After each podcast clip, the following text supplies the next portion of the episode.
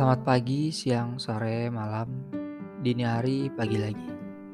Selamat datang di podcast Bujang Cakap. Halo semuanya, selamat datang untuk yang baru mendengarkan dan selamat datang kembali untuk yang dahulu sempat datang. Terasa aneh kayaknya ketika kata selamat yang biasanya identik dengan kemeriahan dan kesenangan, eh ini malah jadi basa-basi untuk mendengarkan cerita saya.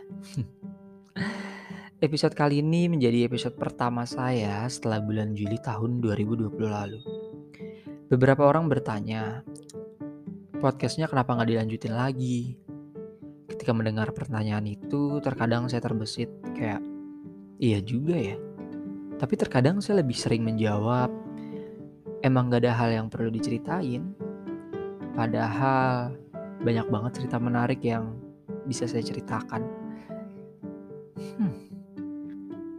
Di episode kali ini sedikit berbeda karena saya hanya ingin bercerita tentang kenapa saya ingin menulis lagi.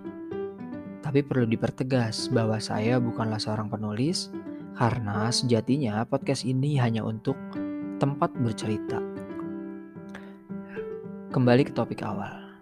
Kenapa ingin menulis lagi? Memiliki kepribadian yang tidak konsisten lalu berusaha untuk tetap konsisten itu susah banget. Kalau di analogian itu seperti kalian bermain games, terus bertemu dengan bos terkuat, maybe sometime kalian berhasil. Karena kalian sudah terbiasa bermain game tersebut. And then, ketika kalian tidak bermain lagi melawan raja terkuat yang mungkin tadinya itu adalah hal yang mudah, sekarang bakalan terasa sulit. Sulit banget. Itu yang saya alami sekarang mengumpulkan mood untuk menulis sebuah teks untuk podcast ini tuh nggak mudah. Apalagi dengan latar belakang saya yang kemudian. Hmm. Tanggal 19 sampai 20 November kemarin, saya baru saja mengikuti makrab atau malam keakraban yang di mana ini salah satu kegiatan rutin setiap tahunnya untuk organisasi yang saya jalani.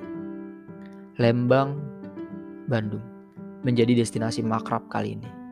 Lagi-lagi Bandung, kota yang tidak terlalu jauh dari rumah saya, tapi setiap kali singgah atau pulang dari sana, saya selalu ngerasa kayak ada different feeling yang unik dan gak bisa dilupain setiap waktunya. Udara dan air yang dingin mungkin biasa kita temui di kota lain. Tapi soal rasa, Bandung belum ada yang menandingi. Setiap kali saya ke Bandung, setiap gerak yang saya lakukan, semuanya terekam jelas di kepala saya. Rasanya semua momen itu harus saya abadikan, entah dalam pikiran maupun dalam tulisan.